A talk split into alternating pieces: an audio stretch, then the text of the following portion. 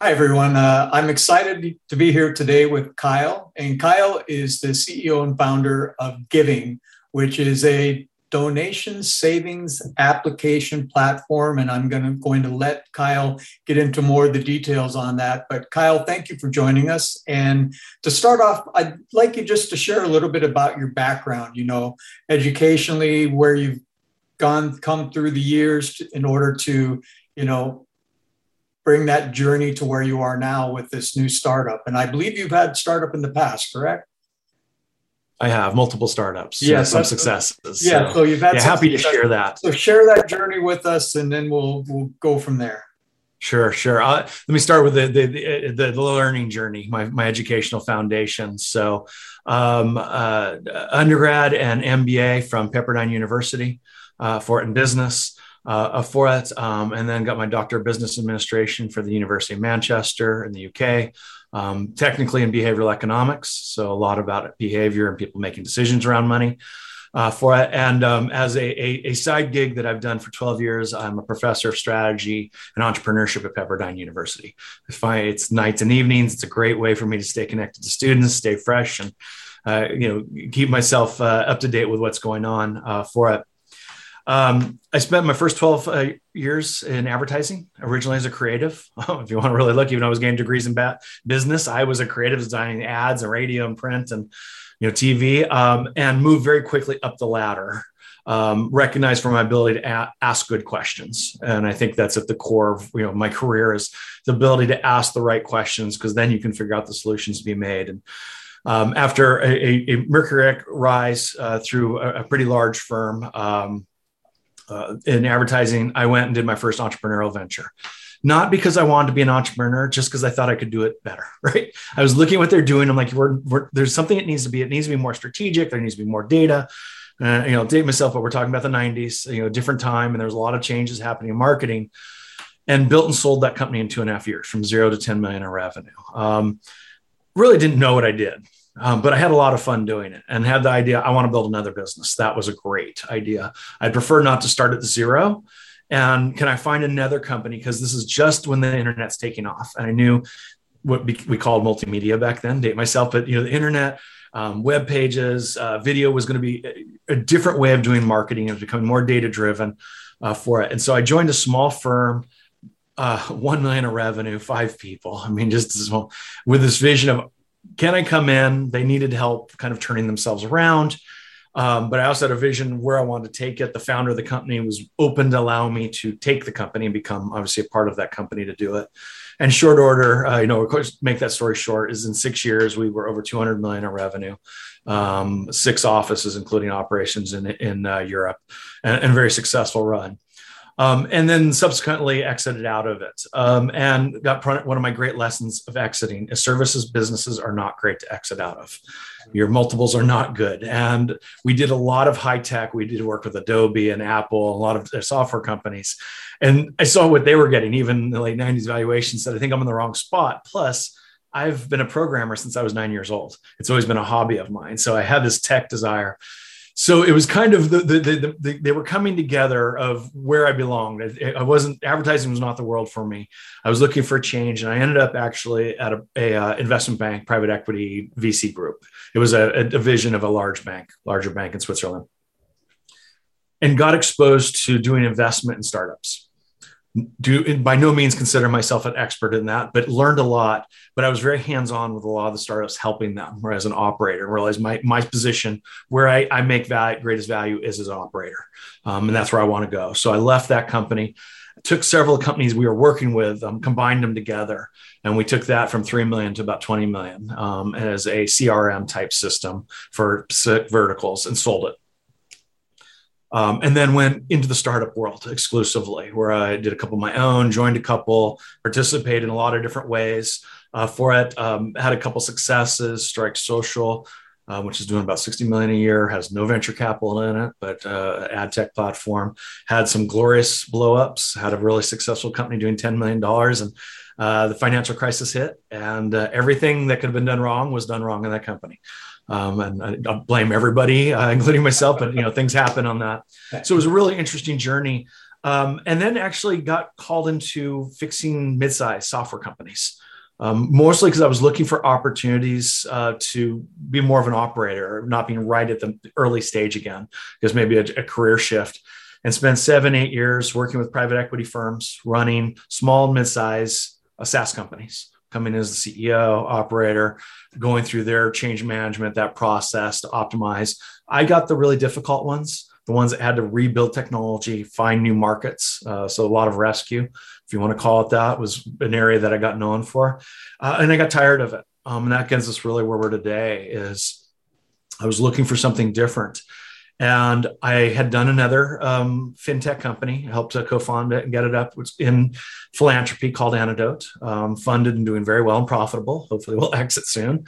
Um, and so I'd seen that space and how big it was and realized that it is really poorly run, right? The amount of it. And it's not because of heart, the amount of heart that's in philanthropy, nonprofits and charities and people wanting to do good, but there's a lot of volunteers, there's poor technology.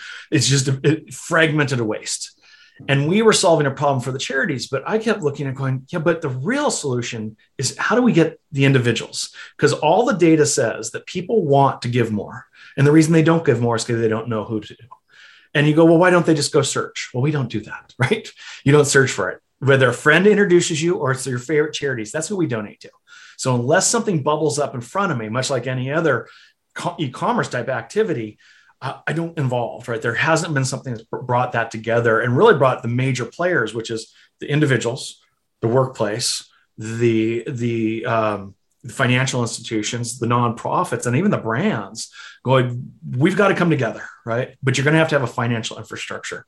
So I, had had this problem sitting there going, the amount of waste that's happening, if we can solve this, we've got something to it. And that's where giving came into play because giving actually is a venture rescue. Uh, I don't want to you know, hide that about.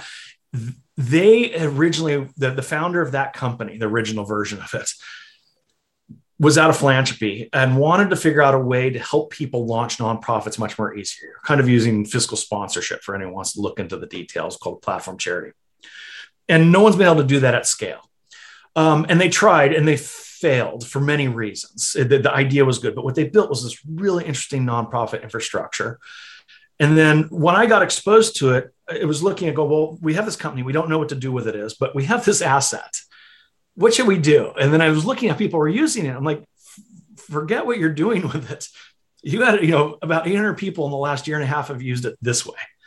And it solves the problem that people want to do, which is they want control around charitable giving. They want to be able to do crowdfunding, but they need it in the nonprofit world, not the GoFundMe. You know, they um, there's all these different control aspects and features that bring it down that we have because we have both the nonprofit infrastructure, we have the financial infrastructure, but we're gonna have to relaunch this company new technology, new team, new everything. Um, and the founder, who I get along very well with, believed in my vision and basically handed me the assets. And I relaunched this company, completely clean balance sheet, cap table, right? No legacy. So it was just the legacy of some history, some pilots, and an amazing nonprofit infrastructure we got. So I got to solve a problem leveraging part of it had already been invented um, but you know, I, I, was able to take it and build a business model around it, a go-to-market strategy, and the other pieces, and now starting to get that early traction. So that that's where we are today, and I'm. Uh, uh, I mean, it's something I completely believe in. I'm a huge believer in philanthropy, very active in philanthropy, um, but also I'm a fintech guy. I mean, without a doubt, that's my strength. I understand the technology there, the business sales models, and pieces like that. So I was able to bring you know really my passions and my strengths together for it. Uh, yeah, and that's fantastic. And as we've had the discussion, you know, my background is in nonprofit and philanthropic sector as well. So, you know, I was excited to be able to. Uh, I saw you pitch uh, to the Band of Angels a few months ago, and uh, really liked what you're doing. And you're kind of right in regards to the nonprofit sector. You know, there's a lot of not brokenness there, but it's a it's a different sector, and they need to start really approaching themselves more like a regular business sector. And collaboration is so important. It used to be back in the days where every nonprofit looked at each other as com- competition, and they need to actually work together. In fact, you can't even get grants hardly anymore unless you're collaborating yeah. with other nonprofits and other organizations as you probably are familiar with, and uh, and then also because they're always trying to cut costs because they're expected to run so lean, which is another actual misperception of how a nonprofit should be run. Uh, if they want to be successful, they need to run like a regular business. But you know, misperceptions in media and treatment and everything, they feel like they're held to having to run, you know, not have, pay as much for their CEO, which means they might not get as good of a quality of person. So they're always cutting corners on cost, which is counterproductive to what you know the mission of is trying to raise money and help as many people as possible but anyway this is your time not my time but i i'm trying to let the viewers know that this is an important critical area of the nonprofit sector that needs and should be addressed so uh, let's and talk about can i just support that yeah. real point with a data yeah. point i think is very interesting yeah. a lot of people don't realize besides how large of it is from a financial amount of money it moves around which i'll probably mention in the pitch but is that there's 1.6 million, almost 1.7 million nonprofits registered in the United States. Mm-hmm. The majority of those are volunteer only run organizations. Every dollar they get, they use for something that's good, aligned with their mission. But they don't know how to raise money. They don't, you know.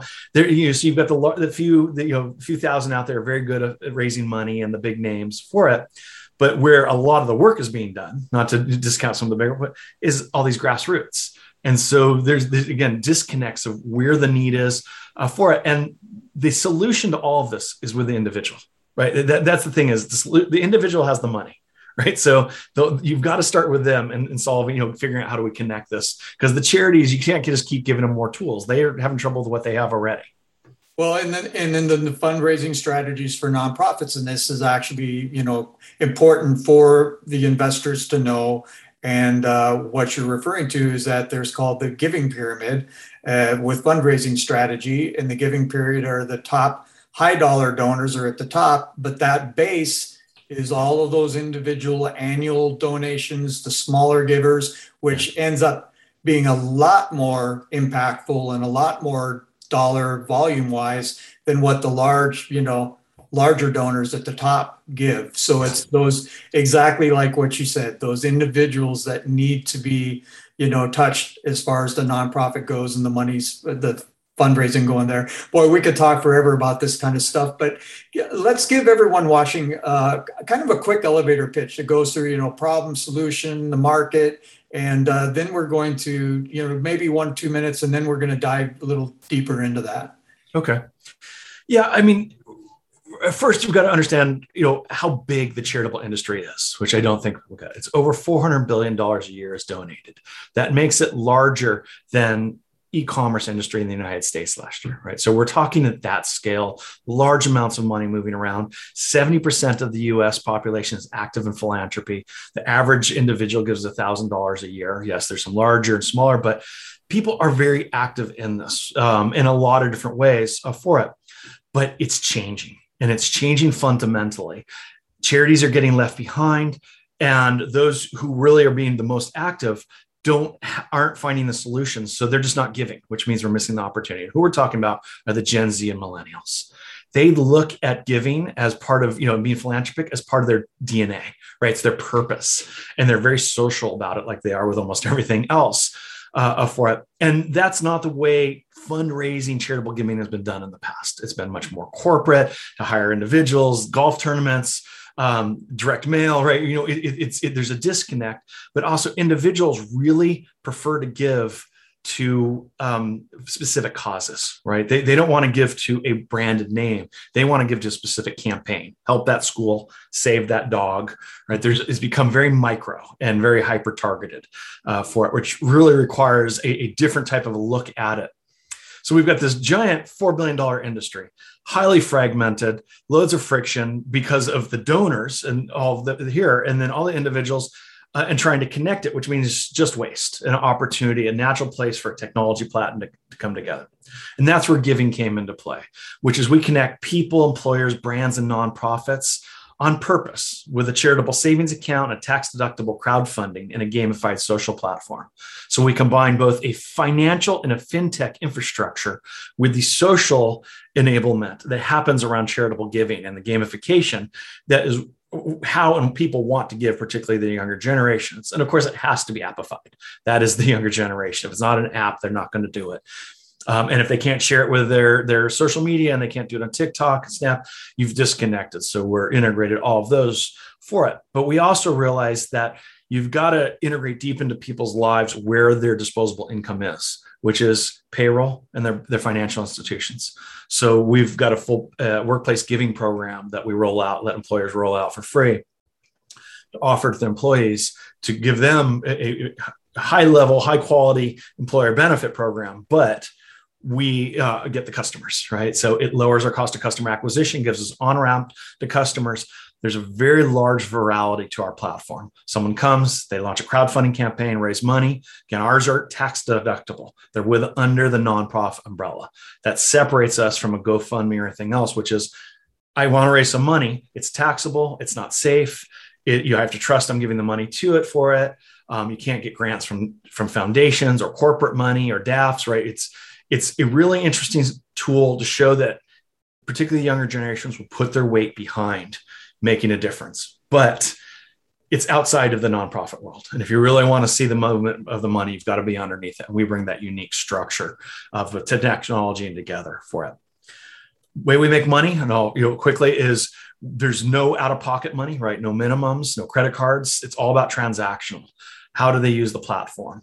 If they're raising crowdfunding, accepting money in, we take a deduction out of that, 5% but we have a tipping model allows people donating to accept that for it. And then if you maintain a balance we have a small annual fee we do to main you know to basically maintain the cost for it. These are proven financial models or monetization models already in the industry.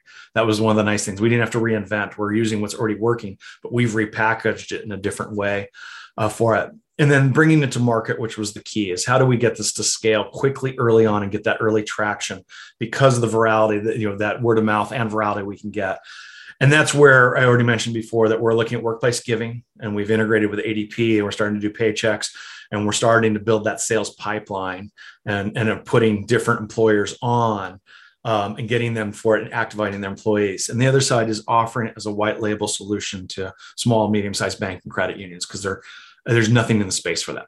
It was just open. These are both markets I had sold to, so I already knew how to access them and knew that there, where the pains were to solve it and the value proposition for us to enter with them. And then, of course, they have to expose their customers or their employees to it uh, is a double value proposition that aligns. And that's the key with any B2B2C channel play that we're doing for it. And that's where we're executing right now and getting our first early pilots and traction up with it. Okay, so uh, so let's talk about that where is the company at right now in terms of uh, pilot uh, revenue? Are you pre-revenue? Are you in revenue? Uh, we, we are just in revenue, right? So um, the, the, the product is live in the market, active employers on it. Um, we should have our first bank, actually be a credit union on it, hopefully in the next 60 days. We had to have SOC 2 audit. So we had to grow up pretty quickly uh, to go through some of the, the, more secure pieces, but we needed that for the Fortune 500 companies as well. So um, who we're talking to, but we haven't you know been able to get to close yet. So um, the product's up, it's working. We're processing donations, we're processing distributions out. All the functionality ADP has done is working on it. Now we're putting pilots to make sure it's working as expected. Um, and it's not really the software, it's how people want to use it. We're finding interesting uses that we didn't expect it. And they're not fringe uses. These are really mainstream that was, well, if we add that, this really helps them solve a problem that they're dealing with in the workplace giving space. One of the biggest problems is very low adoption of the usage of uh, matching programs. Uh, they're cumbersome, they're often paper driven, but they're also very passive. And there's no active component. But in our case, because the company or an employee can spin up a campaign and go, hey, we're going to do a Giving Tuesday competition and we're going to pick three charities and everyone's going to get to vote on it. And everyone's going to do a quick chip in, right? You suddenly create a very dynamic live experience. Plus, I can now share the things I care about with my workmates, creating that connection. So we've found some really interesting connect pieces for it. Um, our first uh, month of real revenue, and I, I, call it that because being transactional at our early stage, it's it's going up and down. I'll be honest, right? So uh, when we really started putting things on in July, August was our first real month. We got some good campaigns running on it. Um, we did about four hundred fifty thousand dollars in donations processed in on it, so we made about twelve thousand dollars on that. The last two months have been very quiet, um, they tend to be quiet in philanthropy. Uh, September and October are not known as great. November and December are big, but we rely on campaigns to be done. So for us, it's nudging the different corporates we're working with, our employers. We're actually creating some of our own and figuring out how do we kind of seed that and get people going. Because I think one of the things we learned is some of the early adopters of the platform employees why would you, what do you need to use it more? What do you want? And they both wanted to see more charities. So we have a very robust database of every charity in the United States, and we're making it really robust. But we're using machine learning to identify and match people. Right. So every day they log in, they'll see a new charity of the day and they can swipe right or left on it, depending if they think that's interesting to follow it. And then we, we can suck in other data on it. So we're learning to gamify it in that sense uh, for. But we're also, several said, well, I, I especially big events, uh, a flood, a fire, something like that. They're like, I want to participate. I'd love to actually per- be able to help, but I'd like to have a master campaign, right? I'd like to join something with it. And so we're doing those now is when we see when we launch a campaign under Giving's umbrella as you kind of ours, and then we share it out with all of our, our customers and go, hey, um, there's a recent fire in this case, you know, um, if you want to donate directly to it, or if you want to run a sub campaign, it supports into this and have some influence, um, which is really within uh, the individuals, particularly the millennials and Gen Zs. They don't just want to give money; they want to be part of it. Yep. And I think you would know this, Jerry, is one in five um, millennials said they want to start a nonprofit.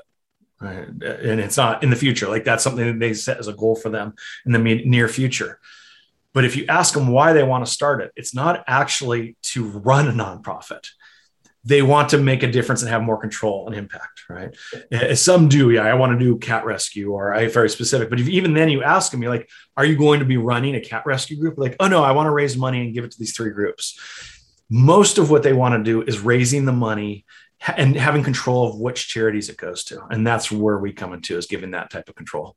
Yeah, and and you know, a lot of the you know the millennial giving is driven. They millennials love to connect and connect isn't just giving money, it's kind of like you alluded to, you know, connecting is actually how can I make an impact? How can I touch and feel the cause? How can I be personally involved outside of just giving? They want to know they're connected. And that's why a lot of the large foundations that were started by grandparents and great grandparents now who would just write out a check to a cause, they're descendants, their grandkids now who are running those foundations are going, Oh, I'm not just going to write out a check. I want to go visit your nonprofit. I want to get boots to the ground, get involved, and see if that's something I want to write out a check for. So that connect that connection part and impact part is so important for the, you know, these donors, you know, the millennials and generation Z's like you talked about. And, you know, that makes sense. So, you know, what you're doing is really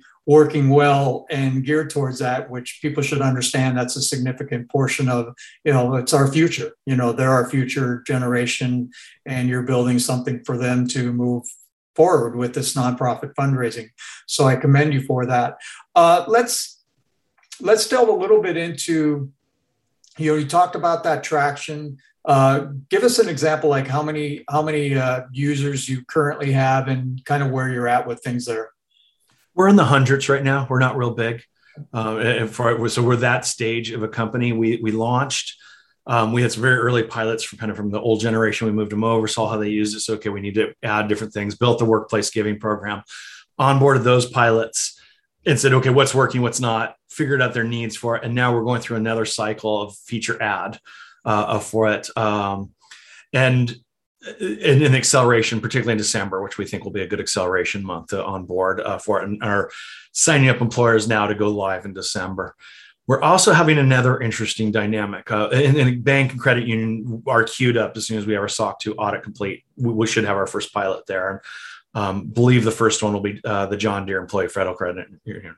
It was it was, yeah, nice win for a yeah. first one. I can't complain. Um, and I, I really like the organization.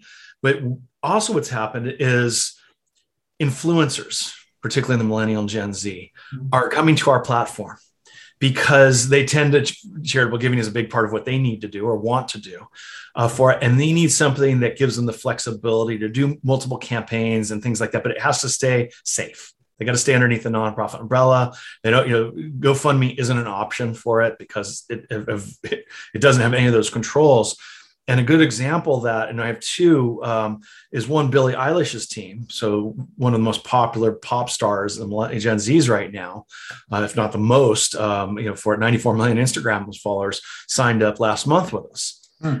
We didn't pay her money. We're not giving her stock. We didn't seek her out. They came to us.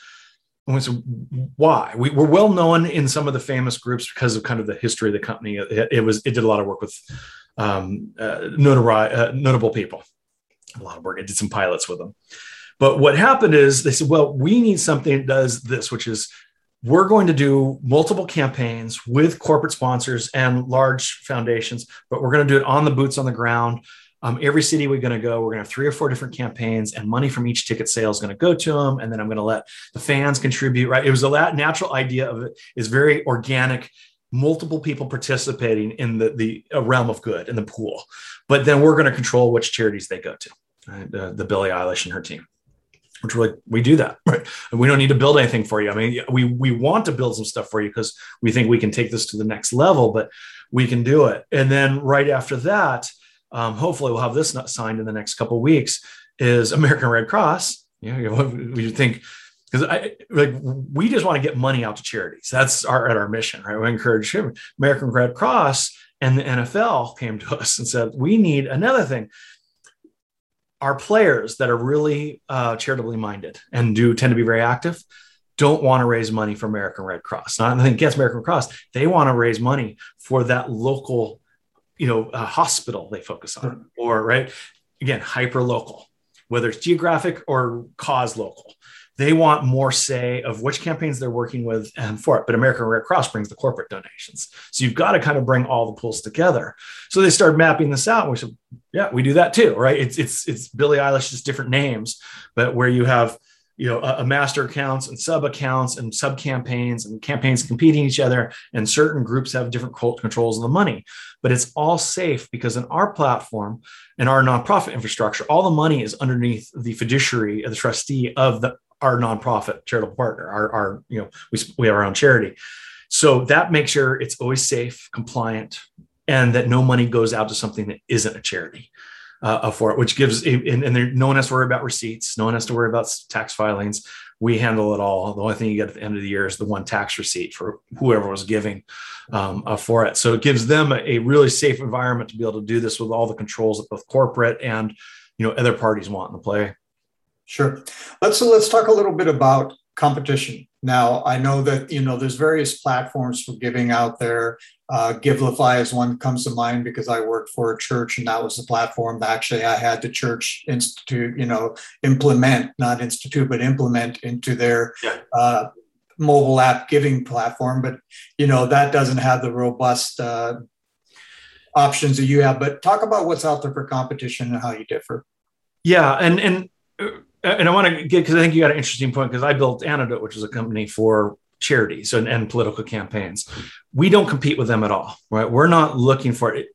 Charities will run their own nonprofit camp or uh, charitable campaigns. That's their own activities. But w- our intent is we're going to integrate them into our system. You're already doing campaigns, great. We'll put it on our platform because we're focusing more on the front end of the funnel of the value chain, which is the individual and where they're holding their money and, and figuring out where they want to go to it and any money just as a, a, a, functional viewpoint. So if I have a $100 in my giving wallet and I say, I want to give it to a charity, that charity gets all $100. Charities don't pay for anything. Um, so we're friends of charities, right? And, and no tent. We want to bring them on our platform. We'll give us content. We'll expose you to our customer base uh, for it. But our real competitors are really who's trying to help the individual in their charitable giving. And I'd say there's three different areas. One is donor advised funds. These are health savings accounts for giving, right? Um, and we are technically partially a DAF, not 100%, but we follow those rules partially ourselves um, for it. And um, you got Schwab and Fidelity and the big players there, and they went into it just because they had investors who are like, I want a, a, tax benefit. And that's the only reason you use really a DAF is for the tax benefit. They're static. They can't do crowdfunding. You can't do international donations. Um, there's nothing social about it. In fact, it'd be very hard to do the social because the DAF laws uh, for it. But it's for tax reasons, it's good. But if you look at Gen Z and millennials, the tax benefit of giving, even the wealthy, is like number five and six on the list of reasons they give. And it's, you know, maybe it will move up a couple notches. It's not going to be one or two, not anytime, you know, in, in our foreseeable future. So DAFs, and there have been a, a four new DAFs that have entered the market, raised loads of money. Um, I call them lipstick DAFs because they're putting nice, pretty technology in what has been really bad technology. I, am familiar with Schwab's, and it's not a good experience for it. But there, there's no new real functionality other than it's just an easier used tool for it, and they're trying some different models uh, uh for it. Um, so, and it's a very static, you know, passive experience for it. On the other side, you've got crowdfunding platforms like GoFundMe. Hey, I want to raise money for something I care about easy to spin up, but it's not safe. It's not tax deductible. And why the tax deductibility matters, not for the next little tax deduction, it's for the safety. People know when I'm going to a charity, that's where I can do uh, for it. Um, plus, if I raise money on GoFundMe for something, it's actually taxable to me, which could be a really sudden surprise. Someone like, someone gets a 1099K from GoFundMe. It says, you know, we distributed $2,000 to you. By the way, it's on your taxes. You're going to have to report it. Um, so that's very social, but not safe right? It's not in the nonprofit world. The one other area I'd say is there are platforms for helping to identify charities, um, different giving platforms, and some of them are really nice. I mean, we've, you know, before, but there's no financial infrastructure. So all they are are search places. Like if you don't bring the money, right, and connections to the financial infrastructure and the ability to hold the mo- your money in a charitable account, to the the charities it's now you're just asking people to come search and use our platform identify it so it doesn't connect the dots for it are you referring to like the charity navigators uh, guidestar that kind of yeah, which we pull their data, by the way. Yeah, so we pay for it, we put it in. Okay. Yeah, Gively. There's there's there's several different ones out there that are you know, and there's giving circles and these ideas that are trying to get people together, but there's none of the financial infrastructure yeah. and the nonprofit. So I, I love it. We're, we're looking at them, we're going, hey, we want to partner with you. I, I absolutely great to buy you actually in future because I love that piece of it. But without our financial infrastructure, you're, you're you know you're not going to get there. So we see ourselves as the only one you know player that is both in the social active type you know aspect of charitable giving but also in the safe right? Not 501c3 environment right? We're the ones that put those together for it. Um, does it make it hard explaining this business? Yes. That is sometimes that challenge i have with investors and as i sell it we've gotten much better at learning how to sell it um, you know in the market. But um, from a usability changes the game because individuals want choice and they want control and they want to you know for and that's what we give ultimately to the individual uh, for in, in, a safe environment. Yeah. I think it's important that you noted uh, back in that conversation as far as uh, the millennials uh, the actual tax donation portion of it is like five or six down on the list of importance. That's where you get into more of the true philanthropic heart because yeah. it's not about the tax deduction which to me gets a little bit away from philanthropy because you're doing it for tax write up as opposed to actually having the heart to give to a cause and help others. But yes, from a sales viewpoint, from a social media viewpoint, the more emotional, and now I'm, I'm calling my research as a behavioral economist, right? It's all about emotion. Sure. If we can play in the space that's finance and emotions, you know that's a win from a business viewpoint right? I mean we're here obviously we have a, we're a social mission to increase good but we are a business. We want to make money and be a successful business and make and change the world at the same time.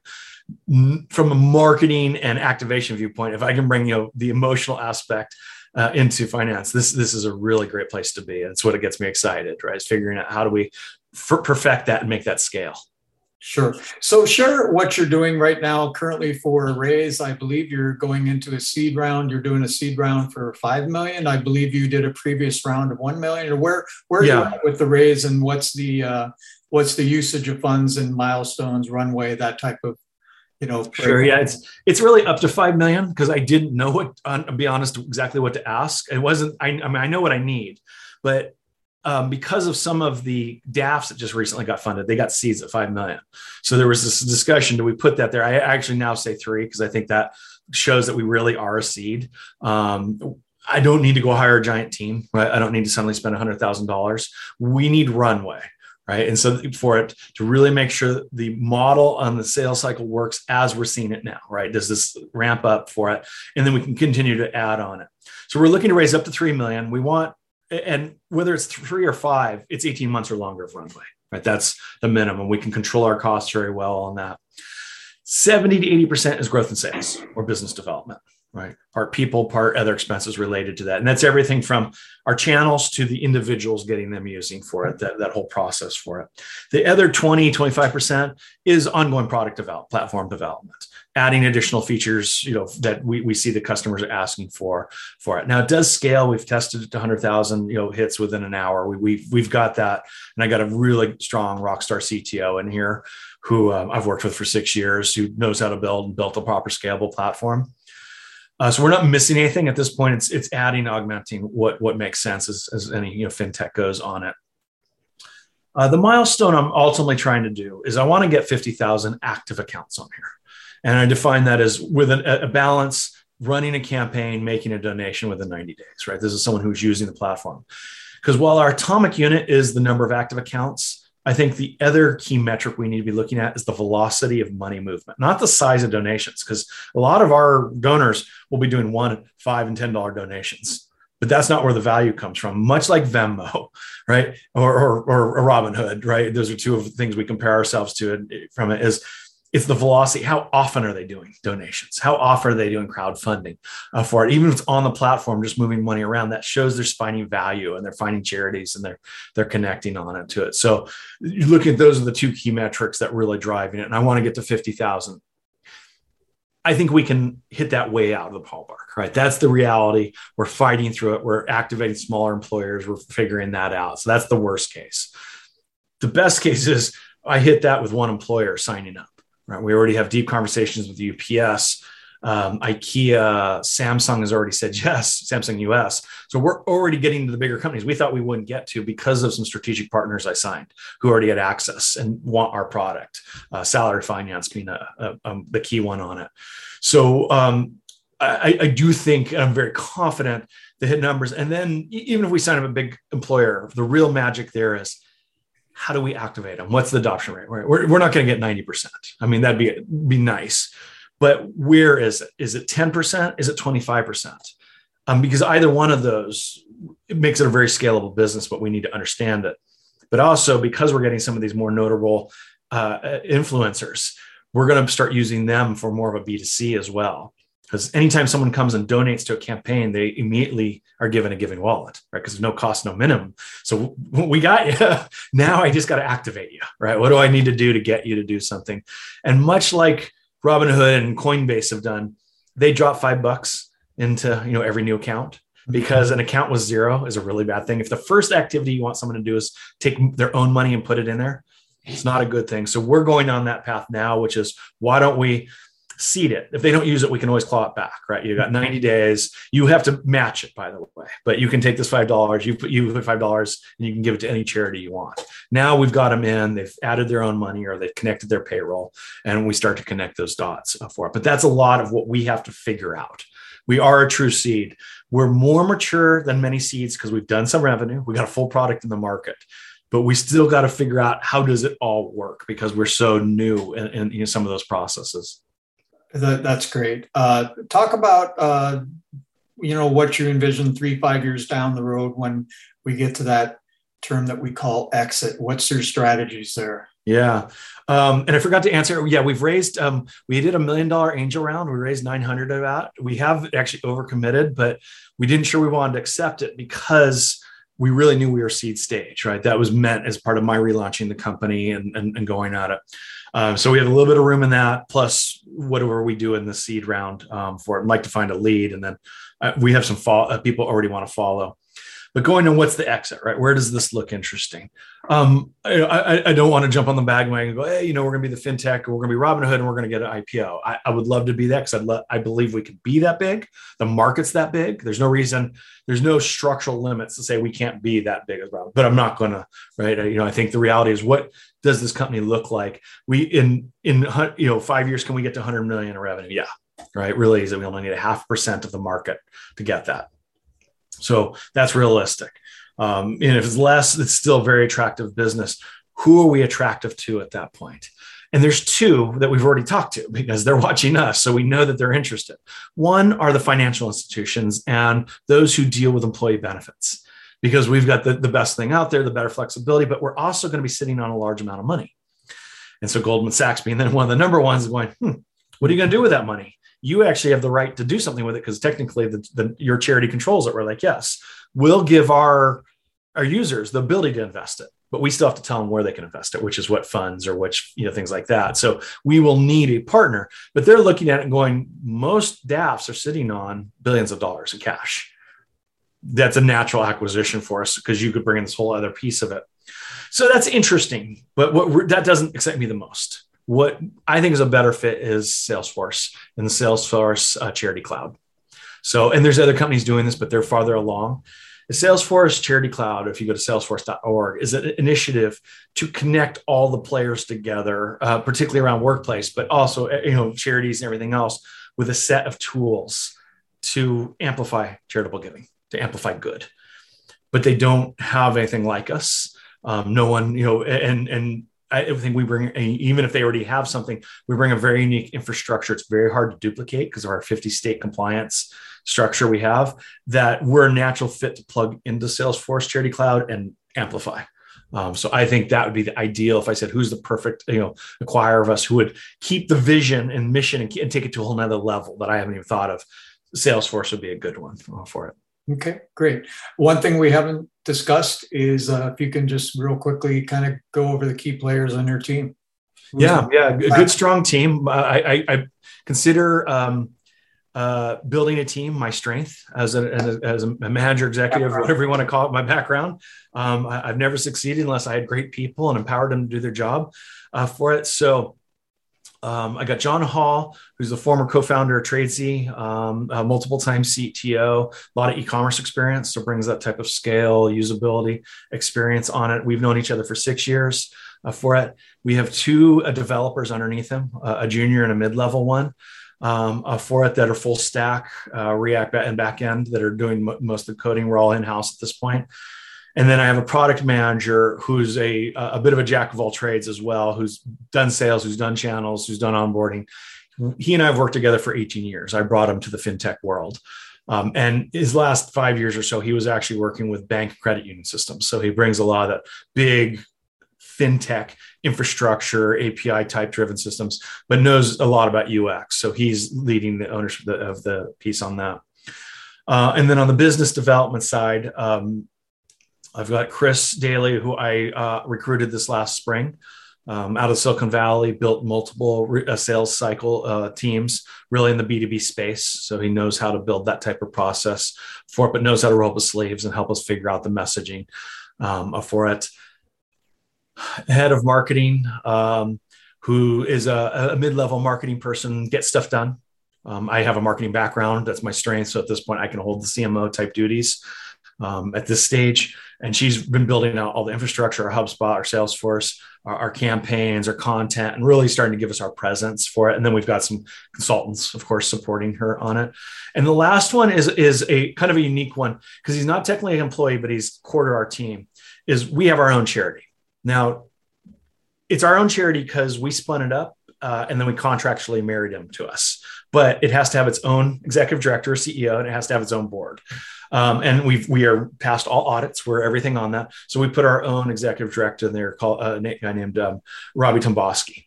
And he and I really behave as co-CEOs because he has to run that. Now their function is just fiduciary to the money and compliance but he's an expert in corporate philanthropy and charitable giving and these pieces for it. So he rounds out where I don't have that knowledge in that side of it, where I'm really on the finance technology uh, pieces of for it. And he and I, our primary business is, selling, right? That's what we're doing, is driving the, and building the revenue. Um, and that's what we're focused on. So we have a good core team, no real gaps say, I have to hire this or we're dead. There are hires I want to make when we get to our next round, but they're all for acceleration um, uh, one developer and probably you know one or two uh, additional marketing people to, to, scale that up. But again, not a lot of hiring need. We need the time to continue to onboard and really see the success we're starting to get the early seeds on. Okay, fantastic. So, kind of uh, wrap things up here. Who, how would you identify or best portray your ideal investor? I mean, investors always look for specific types of startups what's that specific type of investor that you would find ideal for your raise? I, I think there's two characteristics. One is someone that themselves are believe and active in philanthropy right? They believe in the making a difference and, and using their own weight behind it. And I don't care how much, but that is something, or volunteering, right? That's uh, for it. I, I find the investors that we talk to that not just give her a check at the end of the year, right? They truly believe, you know, do it, really get where the problems in the market understand uh, for it. And I can have those type of strategic decisions, discussions and going, okay, here's what we're facing. How do you think we'd approach it? And the other side is those who um, have and are willing to open up their Rolodex and make introductions, right? Uh, and not for, inv- I mean, investors are fine, but I'm more interested in small and medium-sized companies are great customers for us Right? I don't care if they're five employees or they're 500. We have both on the platform, right? We're onboarding now. It doesn't change the game for us, but and, having someone on the ground selling that is very hard. But if we can get our investor base opening up theirs and contacting their 50 companies they know. Most, people, and, and, I've done this with my own network, people go, man, this is great. Yeah, of course, Kyle, I'll, I'll sign up. There's no cost to me. There's no, there's no risk. We, we don't expose them to any risk. I'm like, just just do it and give me a little bit of your effort uh, for it.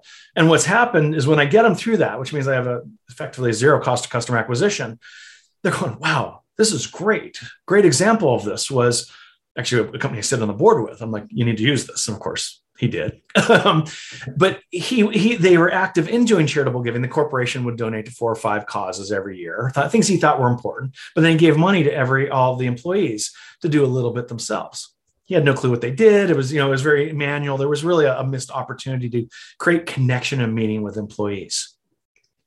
And what interesting, I said, well, let's get this on the platform. Take the money and, and instead of giving the normal corporate you do, I said, hold back on that, but seed everyone's account with some money, right? Plop in whatever you're going to do. I don't know if it's 50 or 100, whatever you're going to plop some money into it and let them go donate it and let them, you know, do their, their payroll. Let's, let's measure, let's get the data and we'll give you back an impact report data. Now, we won't give you confidential information. You don't know what in, don't you know employee donated to what cause. But what you do know is here are the top categories. Here are the top charities, um, and you do know any of the crowdfunding because that's a public event, anyways. And we put that in a nice package. And came back. He said, "Well, about half the employees are donating to these really local charities I didn't know anything about." Hmm. So I said, "Okay, take your money. You're going to donate to the big names." Right? He's more of that age group and uh, for I said donate to the local charities and just tell the employees you, I donated to these. Don't even tell me why you did it. Let's see what happens. And he did that process. And he said this was amazing because employees came back and said, "Oh my God, we donate to that charity. That's so great. I'm so it, the connection, the meaning to the employer. You now just went from employer employee in a pay job to meaningful connection that my employer cares about something I care about. Right. No, you're not going to go to zero, but you know, uh, you know, um, turnover. But that changes the game because now when they're looking about it, they're like, okay, that company pays a little bit more. This has this, but this company actually cares about things I care about. Um, and with the great resignation that's happening right now, HR, most HR people we talk to, we sell a lot to, are running around with their heads cut off because they don't know what to do. And what they've tried to work, like we're paying more. Like the younger generation doesn't want to make more money. They want more flexibility. They want more meaning. And then when we talk to them about if they have a payroll, only um, 30% of employers actually have any type of giving program, and most of it's United Way. But if if they have it, they're like, it doesn't work. I'm like, well, what do you do to engage your employees? And they kind of just that blank look. We're like, right, you can't just give something and think people are going to get excited about it because to them it looks like a 401k for charitable giving, which uh, we sold last year and tested does not work. Right? People don't get no one gets excited about it. It's features don't sell. So, you know, in giving, it's all social.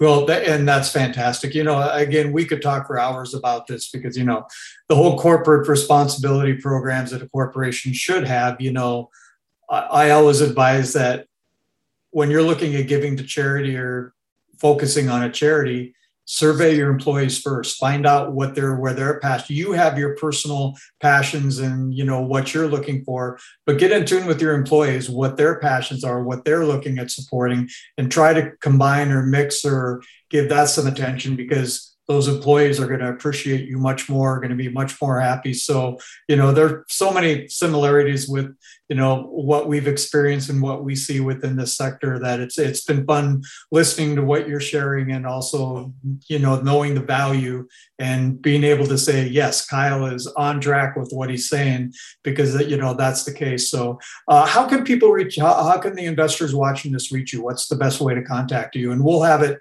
also posted on the video as far as email's as the best way just because you know i'm going to get it um, uh, for it. So kyle at uh, giving or gvng.com um, is the best way. Now anyone can go and sign up. You just want to see what it looks like and try it out. Just go to giving.org it's free to sign up.